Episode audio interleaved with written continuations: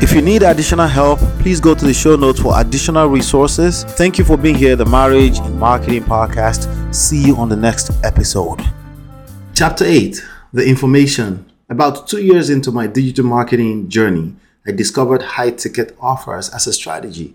I will explain what it means to you in a second. But first, understand it's probably going to be the defining demarcation between suffering and thriving for your bottom line. I had managed to become a top digital sales producer on a few platforms, but it also felt like I was working too hard to make $30 commissions. To be honest, I was a little spoiled. I was waking up quite often to $219 commission notifications, sometimes more and sometimes less. Till today, I still get random sales commission notifications from work I did years ago, but I wanted more. I came from the real estate world where I cashed up to $82,000 in one deal. I knew I had to bring 10x that type of value in order to make the type of money on one single transaction. So I decided to create an offer with $4,997 price point for the community I had built and sold a $47 offer to. There are about $107 $47 in one $4,997. Even though I had packaged an offer with 1000x value,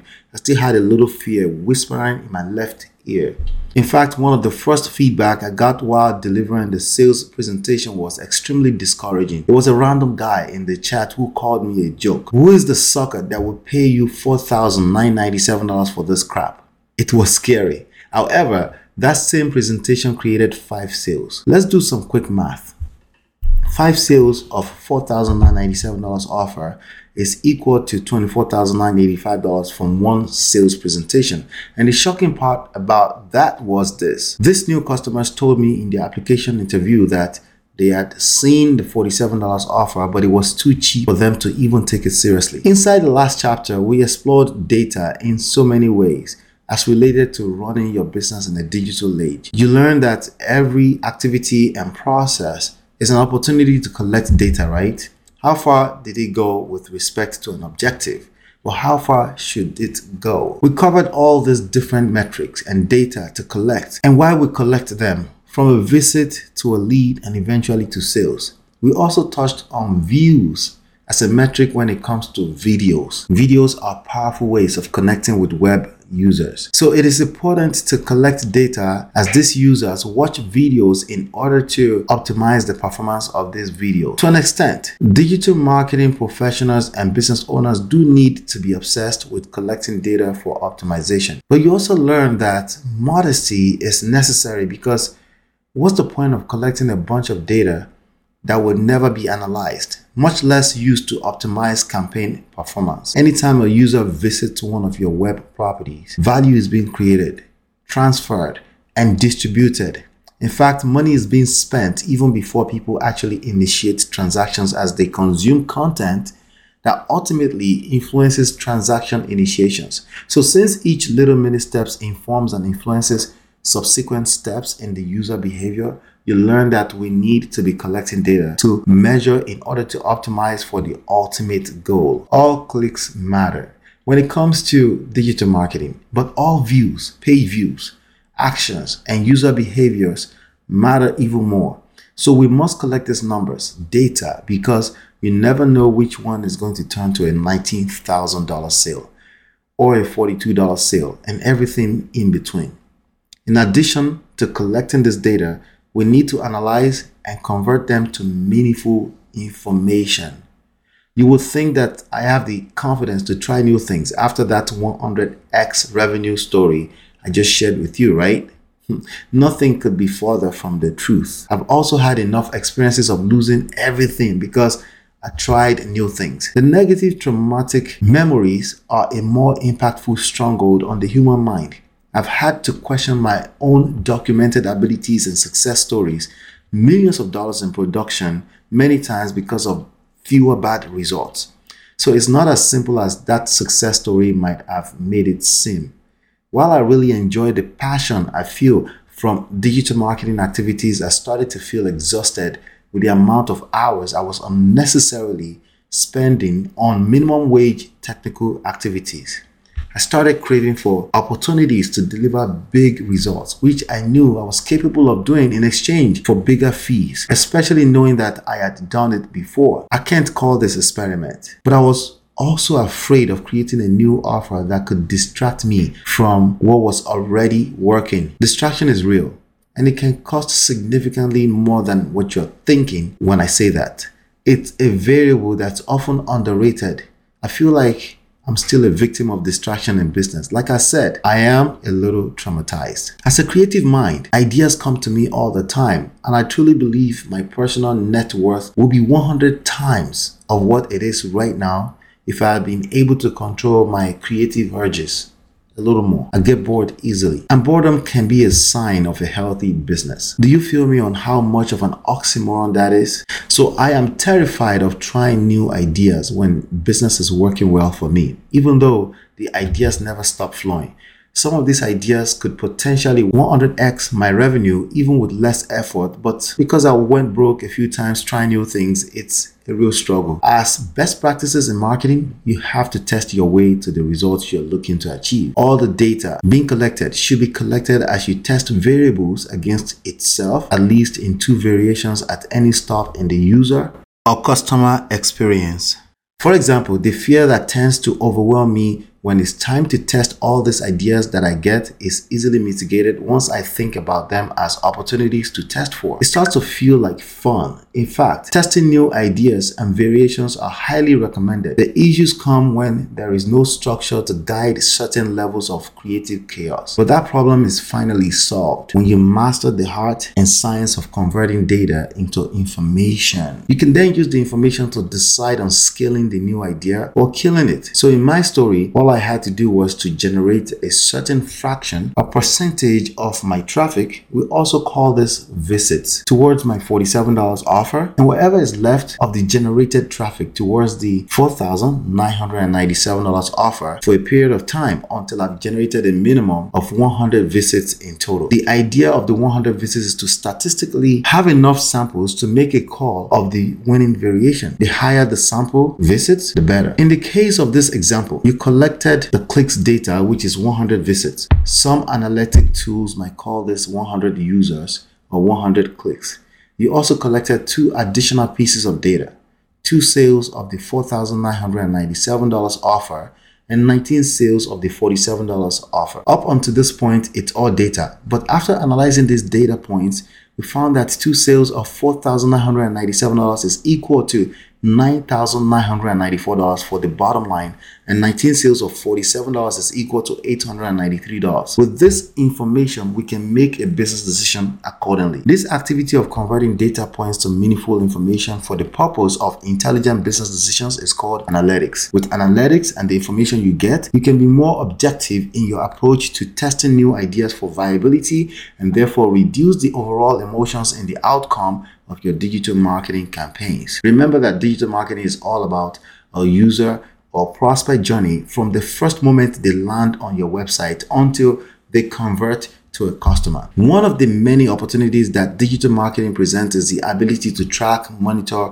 and measure the user behavior throughout that experience in order to use it to optimize. While the idea is to optimize for maximize profits ultimately, the purpose also by default is to make the experience soothing for the user. You want to be able to deliver value, not just with whatever the core product is, but also with the experience. You can analyze you can report elaborately and also visually. Business decision makers at enterprise level will most likely not have time to be digging through so many data points that today's digital analytic tools are able to collect. So these visual representations after analysis are necessary. Data collection, which is what we covered in the last chapter, is more about the information in quantity, which are quite also useless by themselves for business decisions. But once it is analyzed and converted to information in reports, it's about quality information. It can be reviewed quickly by stakeholders. 95% of businesses are still failing within their first five years. One of the many reasons for this is an ever evolving consumer pattern. Things get older very quickly in the digital age. With digital marketing analytics, there are patterns reviewed earlier enough to pivot before it impacts the business negatively. If you haven't noticed yet, I've used the title of this chapter to simplify the understanding of digital marketing analytics. Analytics is simply a fancy way to describe analysis and reporting of user behavior data as useful, meaningful, and business decision making information. There are three types of analysis that we are generally concerned about overall. Some of these terminologies may change and evolve as you continue your digital marketing journey. However, the concept is evergreen. And the three types of analysis are acquisition, behavior, and conversion. ABC. User data is being collected and analyzed in all of these three segments of a user's journey on your online properties, such as your website, your main hub, or one of your main nodes, such as your YouTube channel or Facebook page. One, acquisition. This is all the data set collected as a measure of how users were initially attracted to your online properties. It measures how many users, new users, and the number of sessions they initiated. As we covered earlier, a user can visit your online properties multiple times. Each time is referred to as a session. Two, behavior. This is a data set that tracks and measures the user's behavior of your online properties. It's analyzed, reported, and used to optimize for higher engagement, which is indication that they are getting the value they came there for. In this phase, the bounce rate, which is the rate at which users are viewing only one page in a session, an indication of low engagement, the number of pages viewed per session on average, and the average session duration, which is how long they are spending on your properties, are measured. As you can see, it gets into a little more analysis of the user behavior. Three, conversion. Then we have the measurement of the rate at which certain predetermined goals are achieved and desired actions are taken. We have goals and actions such as lead generation and sales generation, of course. For example, at press time, I have pulled out more recent data for the last 30 days of our Google Analytics. We've acquired 1,042 users, of which 1,020 are new users. 1,031 sessions were initiated. Let's quickly take a closer look before I get into the behavior segment. When you look at the difference between 1,042 users and 1,020 new users, that means only 22 users were repeat users. Already, I don't like that number. At least, I want as close as possible to half of our total users to be repeat and revisiting users. Hopefully, the readers that this book attracts will help us accomplish that. We will be implementing additional measures to improve that number, and I will be sharing more inside my Empire Pro Inner Circle training. Also, only 1,031 sessions were initiated. That's barely more than one page viewed by each user. There is art and there is science to improve on engagement. But the point of this lesson is showcased in the next set of analysis behavior. In that segment, the report indicate a 74.48% bounce rate 1.61 pages per session and an average session duration of 1 minute and 2 seconds. With regards to conversion, such as leads or sales generation, can we use you as an example? When you acquired this book, you became a lead for our business. At the very minimum, you gave us your contact information as indication of interest in digital marketing, either as a career or seven figure side also. What do all this mean? Well, we have a little more confirmation of our first analysis, which is the fact that we need to improve on our engagement level on www.myempirepro.com. The reality, and I promise, not an excuse, is that we have been working on this book and a pivot into teaching more of digital marketing as a six figure career and seven figure side also. We expect a sharp increase as we release more in depth training and success stories, and we will be sharing. The main point of this chapter is to highlight the transition from last chapter, which was about learning these data points and metrics into using analytics to convert them to business intelligence. And I've just demonstrated that in real time with our own main hub, www.myempirepro.com. As your first step to setting up analytics for collecting, analyzing, and reporting on user behavior data, you obviously need a main hub, commonly known as a website. You also need the website to be self hosted. It's just a lot more unreliable to use free blogs. I also recommend that you build this website on a content management system, CMS, called WordPress. There is a very strong reason why WordPress powers 43% of websites online right now. One of the reasons is that it is easy to set up, plug, and play. With WordPress, you can add and remove features as it automatically updates for free. In this time and digital age, you should already expect that software and apps need regular updates. I'm sure that you notice the same phenomenon on your smartphone mobile apps. Sometimes it stops you and make you update before continuing to use. WordPress is the material and structure for your online property. While WordPress is a free CMS, the online property kind of like a land in real life and its digital and easy to reference address like www.myempirepro.com is not free, but they're extremely affordable. For as low as $5 per month, you can be hosted online. Go to www.myempirepro.com slash hosting and set up your WordPress powered website right away. It's quite user friendly, and that's in addition to the fact that you can chat with live support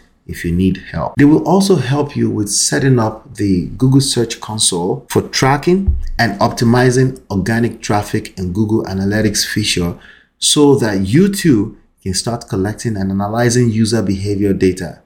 If you'd rather spend money than time on user and customer acquisition to your website and online properties, you might want to check out this third-party analytics tool at www.myempirepro.com slash clickmagick. I think they offer a free trial, don't quote me. All of these tools are self-explanatory and easy to use, especially if you read this book multiple times, 10 to 15 times. It's necessary in order to create mastery.